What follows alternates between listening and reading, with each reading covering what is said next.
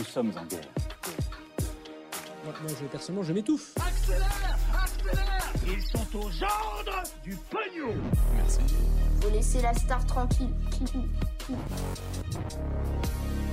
La France qui entre dans une quatrième vague de l'épidémie, la fin du masque dans les lieux où il y a le pass sanitaire, un nouveau milliardaire qui s'envole pour l'espace ou encore l'annulation des Jeux Olympiques qui n'est plus exclue à trois jours du début. Écoutez, j'en ai marre de dire que le programme est chargé, donc aujourd'hui on va dire que le programme est très lourd. J'espère que vous allez bien, on est parti pour un nouveau résumé de l'actualité du jour en moins de 10 minutes. Et on commence avec le sujet du jour. Vous l'avez vu dans le titre, on va faire un petit point sur la situation sanitaire en France.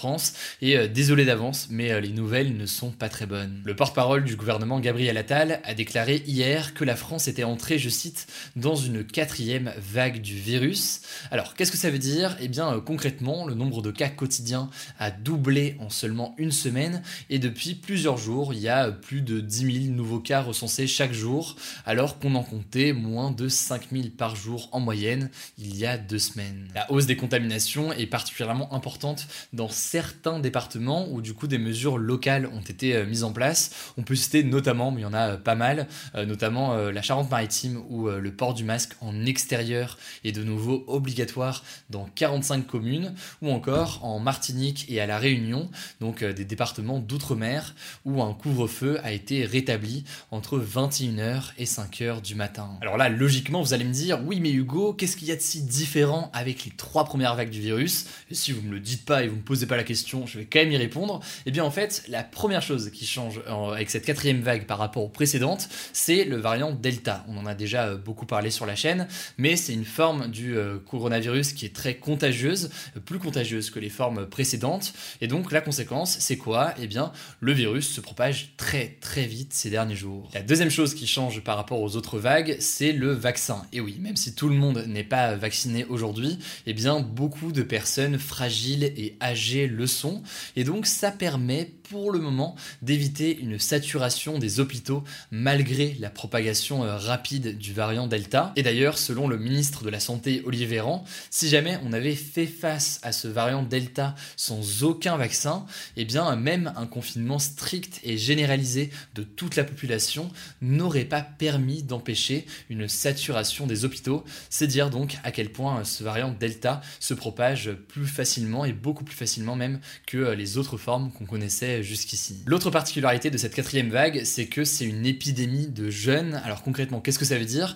Eh bien en gros, les personnes qui ont entre 15 et 30 ans sont les personnes les plus infectées aujourd'hui. Voilà, en l'occurrence, il y a une raison à cela, cette tranche d'âge plus jeune et la tranche de la population qui est moins vaccinée aujourd'hui. Mais ce qui euh, fait craindre un peu les autorités, c'est que eh bien, ces euh, jeunes pourraient potentiellement après contaminer les personnes les plus âgées. Et même si beaucoup des personnes les plus âgées sont déjà euh, vaccinées, eh bien il y a encore entre 10 à 15% de personnes âgées fragiles qui ne sont pas vaccinées et qui donc seraient menacées par cette propagation à terme du euh, variant Delta. Bref, on est encore au début de cette euh, vague et il y a encore pas mal d'inconnus sur combien de temps notamment elle va durer, mais pour l'instant, le gouvernement compte principalement sur la vaccination pour limiter les contaminations et limiter les formes graves et les décès. Autrement dit, donc pas de couvre-feu ou de confinement prévu pour l'instant à l'échelle nationale et on verra ce qu'il en est euh, dans les jours qui viennent. Au passage, et c'est une mesure assez importante, désormais le masque n'est plus obligatoire dans les lieux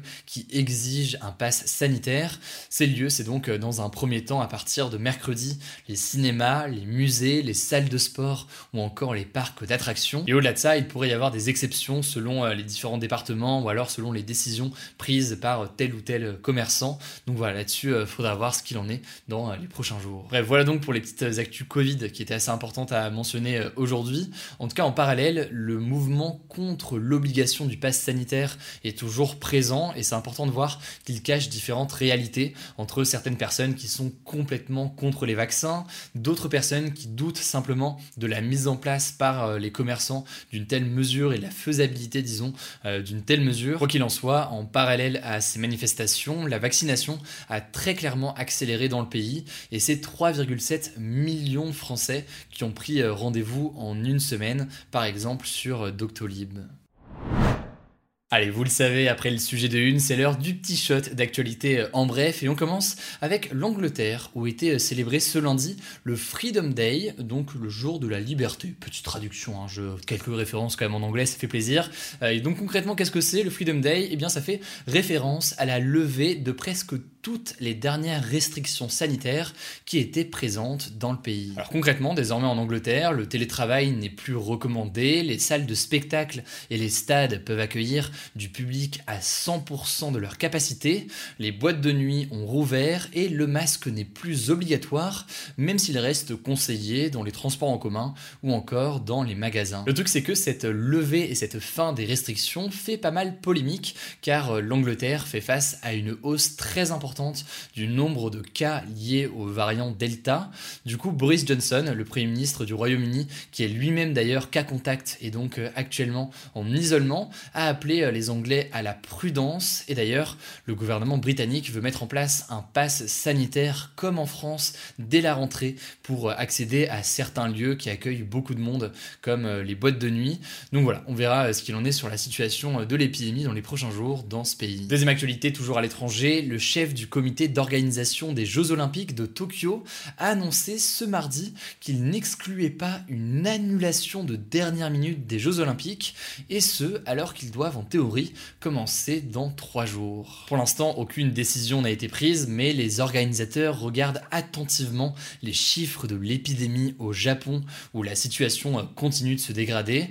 De plus en plus d'athlètes sont positifs au coronavirus, malgré les mesures strictes qui ont été mises en place. 67 cas ont été recensés depuis ce dimanche dans le village olympique, athlètes et organisateurs euh, réunis. Bref, la situation sanitaire ne s'arrange pas au Japon, reste à savoir si les organisateurs sont prêts à à nouveau décaler ou annuler même complètement euh, la compétition qui a déjà été euh, reportée d'un an puisqu'elle devait se tenir donc en 2020.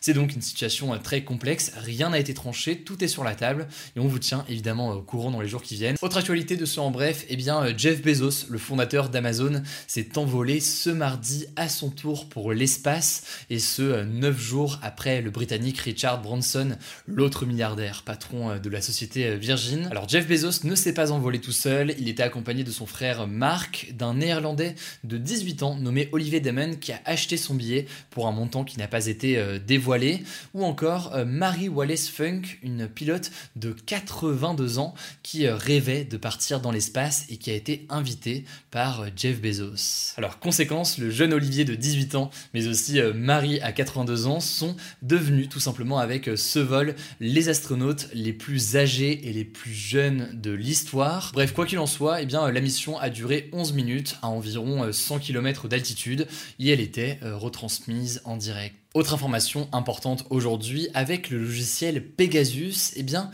le Maroc a ciblé Emmanuel Macron pour l'espionner. Alors je vous en parlais hier, Pegasus c'est un logiciel très puissant développé par une société israélienne et utilisé par des États du monde pour espionner et récupérer les données de smartphones de personnalités du monde entier. Hier on apprenait qu'il y avait notamment des journalistes français qui faisaient partie des cibles de l'État du Maroc. Et eh bien aujourd'hui les médias réunis derrière le collectif Forbidden Stories ont révélé que l'un des numéros d'Emmanuel Macron, mais aussi l'ex Premier ministre Édouard Philippe ou encore 14 ministres français ont été sélectionnés en 2019 par le Maroc afin de les espionner grâce au logiciel Pegasus. Alors il y a eu une tentative d'espionnage du président français par le Maroc. Maintenant, est-ce que le Maroc a réussi à l'espionner? C'est impossible à savoir pour le moment. En tout cas, l'info n'est pas sortie. Pour ça, il faudrait faire une analyse du téléphone en question qui a été utilisé durant cette période avec ce numéro. En tout cas, ça reste des révélations qui sont importantes l'Élysée a déclaré que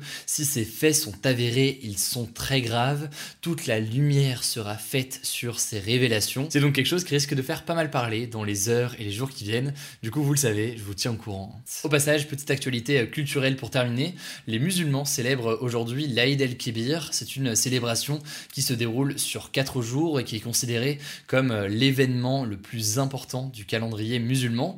Bref, du coup voilà, bonne fête de l'Aïd à toutes les personnes qui regarderont cette vidéo et qui seraient euh, concernés. Voilà, c'est la fin de ce résumé de l'actualité du jour. Évidemment, pensez à vous abonner pour ne pas rater le suivant, quelle que soit d'ailleurs l'application que vous utilisez pour m'écouter. Rendez-vous aussi sur YouTube et sur Instagram pour d'autres contenus d'actualité exclusifs. Écoutez, je crois que j'ai tout dit, prenez soin de vous et on se dit à très vite.